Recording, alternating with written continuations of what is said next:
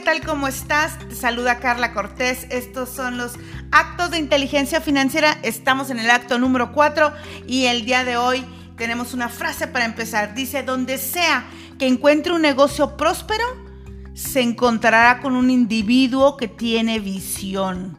Napoleón Hill.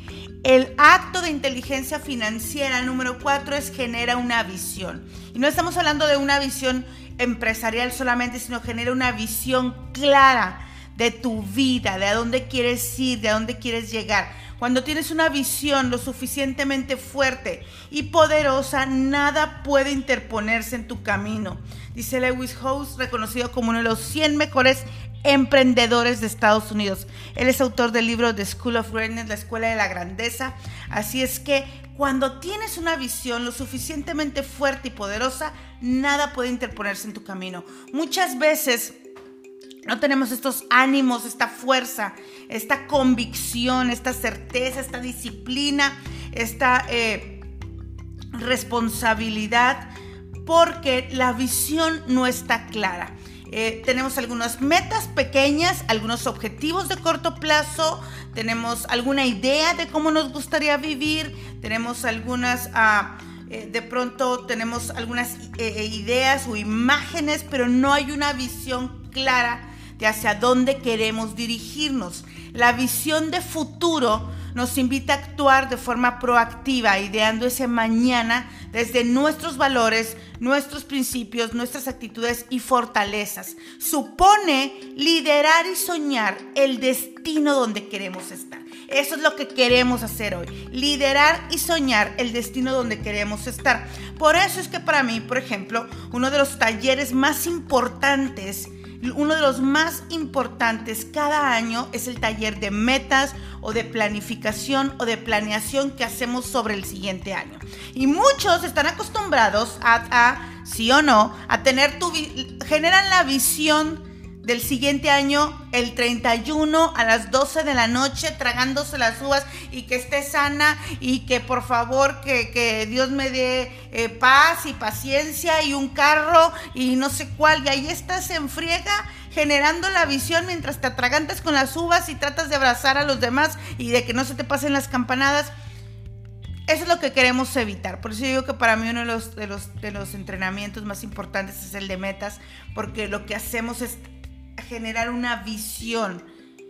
Dice la palabra, escribe la visión en tablas para que, la, para que el que la vea corra o, o corra la meta. Avance, no se detenga, se dirija hacia el lugar al que quiere ir. Y la verdad es que la mayoría de nosotros no tenemos una visión clara de ese futuro. No lideramos el destino que queremos tener. Permitimos que el destino, las circunstancias, absolutamente todo lo que nos pasa en la vida nos lidere, nos lleve, ¿no? Nos dirija.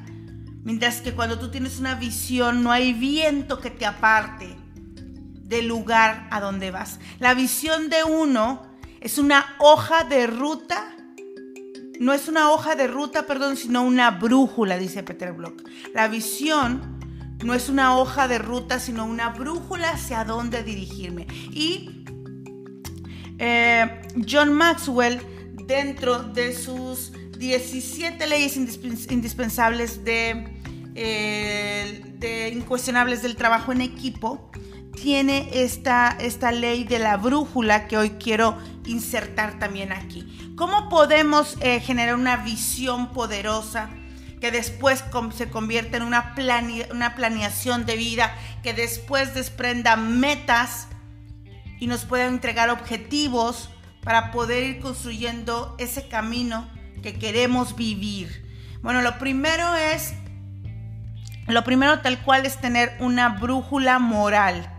¿no? Lo primero tal cual es tener una brújula moral tener claros nuestros valores, prioridades y alinearlos con ese gran futuro, mirar por encima de lo que sucede. Y aquí es cuando, por ejemplo, eh, yo, yo de pronto cuando digo, este, cuando digo, quisiera ganar tanto, quisiera viajar por el mundo, quisiera eh, eh, dar tantos talleres, quisiera, y de pronto recuerdo, a ver, a ver, a ver, a ver, a ver, a ver, Carlita, ¿cuáles son tus valores y tus prioridades? Tu valor es la familia, tu prioridad es tus hijos, eh, lo más importante es tu matrimonio. Entonces, ¿cómo se alinea eso que tú dices que quieres con esto que es lo importante? Ok, y eso me hace ponerlo todo en otra dimensión, alinear, ajustar sin dejar de lado el éxito y el esfuerzo, pero sí manteniéndome siempre mirando lo importante. Tu brújula moral te va a hacer, te va a ayudar a que eso que estás anhelando no te haga perder lo importante, a que esa meta se vuelva ecológica. Es decir, yo genero el dinero, genero éxito, genero prosperidad siempre alineada siempre alineada con lo importante, con mis valores, mis prioridades, las cosas importantes en mi vida. Cuando yo hago mi agenda anual, primero pongo las rocas. ¿Cuáles son esas rocas? mi familia, los cumpleaños, las vacaciones, el tiempo con ellos, bloqueo las horas que yo sé que paso con ellos, por ejemplo, de una a cuatro, normalmente lo tengo bloqueado porque a mí me gusta hacer de comer a mi familia, comer con ellos, tener un tiempo para mí antes de, antes de, reactivarme. Y entonces bloqueo siempre en mi agenda anual primero, bloqueo fechas importantes, eh, eh, semanal, bloqueo los fines de semana importantes, luego diario, bloqueo los horarios que tienen que ver con ellos. Las prioridades están puestas primero. Después voy colocando las piedras, los compromisos ¿no? Las cosas que me ayudan a vivir esas prioridades y finalmente la arenita, que si la reunioncita, que si los amigos, que si esto, que si aquello, pero al final la arena. No metas primero la arena o no metas primero las piedras medianas eh, eh, y luego quieras poner lo importante. ¿Qué pasa? Que cuando tú eh, tomas un empleo, por ejemplo, cuando tú no planeas tu año, cuando tú no pones tus prioridades primero, te vas a dar cuenta que ya tienes bloqueado, ya alguien bloqueó por ti tu vida. Ya alguien te dijo cómo vas a vivir el resto del siguiente año. Así es que es importante que todo lo que haces esté alineado con tus prioridades, con, con, lo importante y con tus valores, con lo que te es importante. La brújula moral te ayuda a mirar por encima. Después la brújula intuitiva, mirar hacia adentro. En tanto que la integridad alimenta la visión, la pasión produce fuego.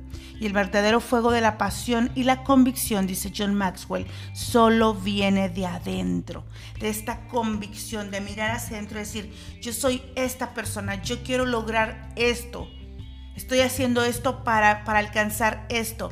Me encanta esta frase que, que tiene Bill Gates que dice, Microsoft fue fundada con una visión de una computadora en cada escritorio y en cada hogar Nunca hemos dudado de esa visión. ¿Cuál es la visión, la tuya, la que viene de adentro, la que pones en cada cosa?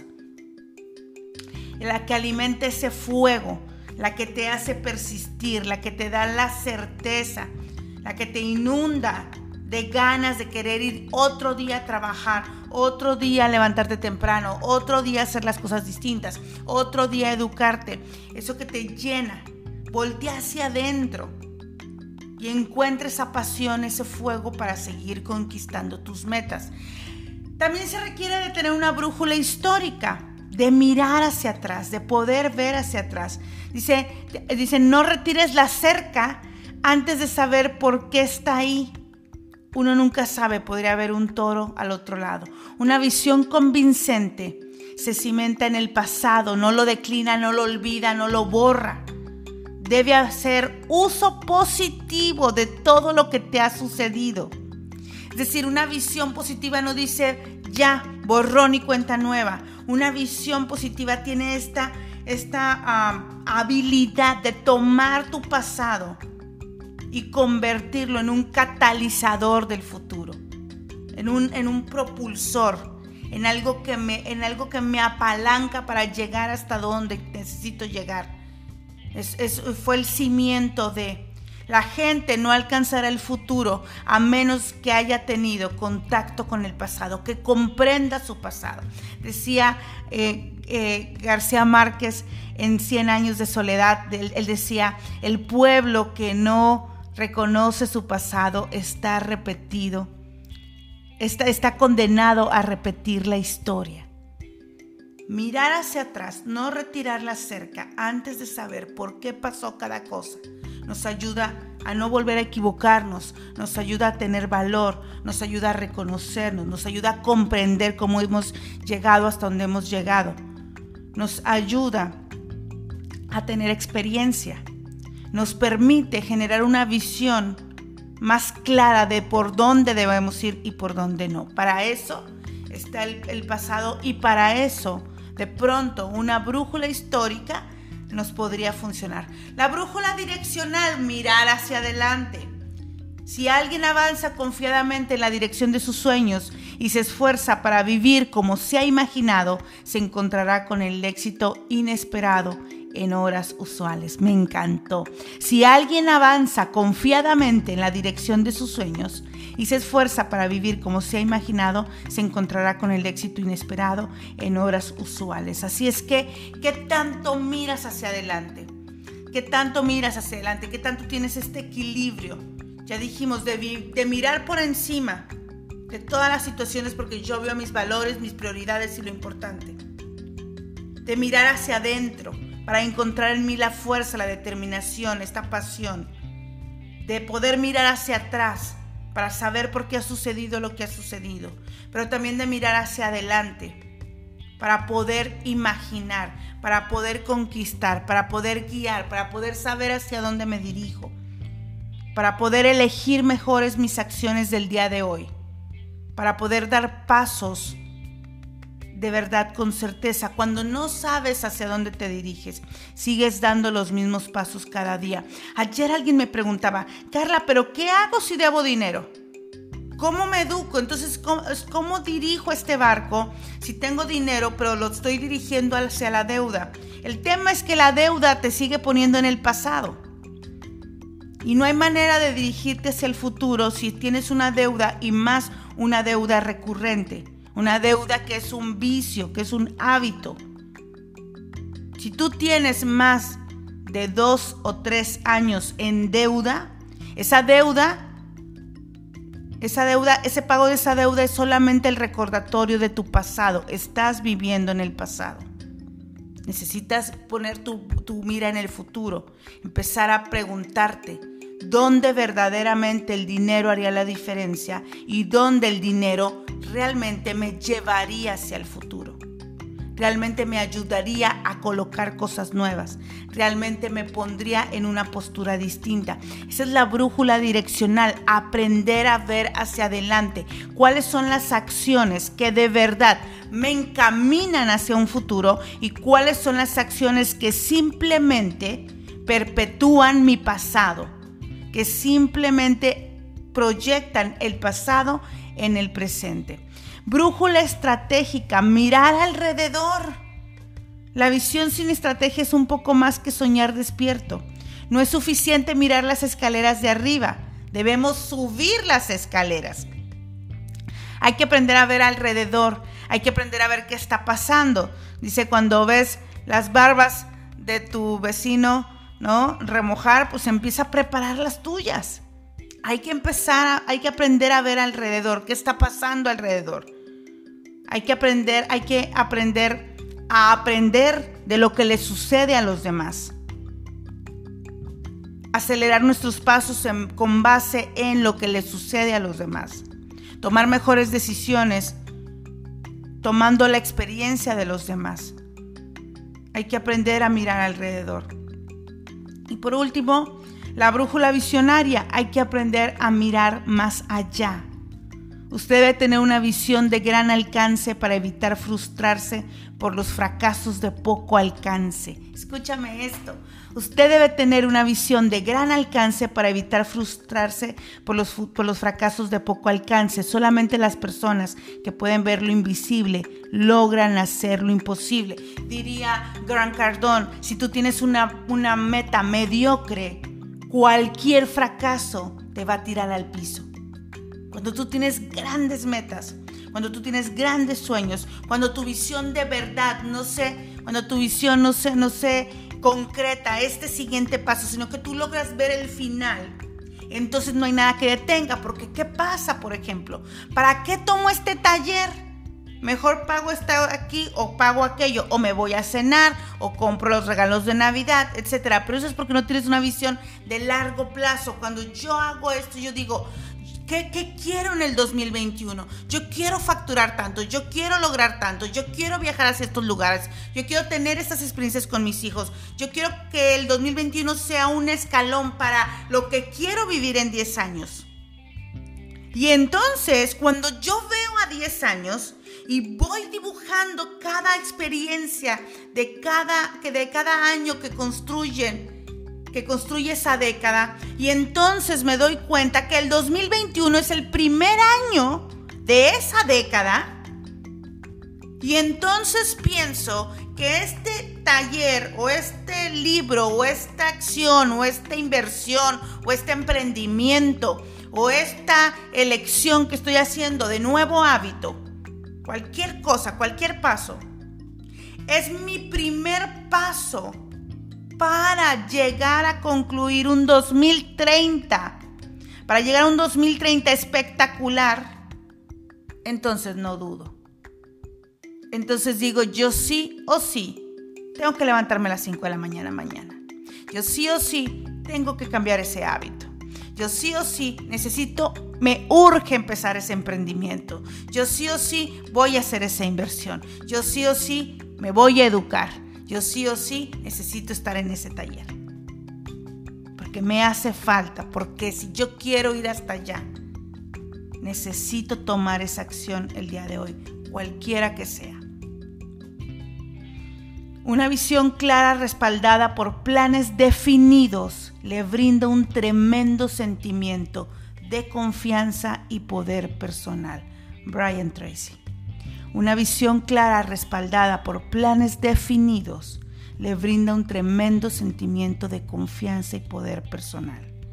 La razón por la cual no tienes confianza ni poder personal y estás dudando de qué es lo que te conviene es porque no tienes una visión clara ni de ti, ni de tu presente, mucho menos de tu futuro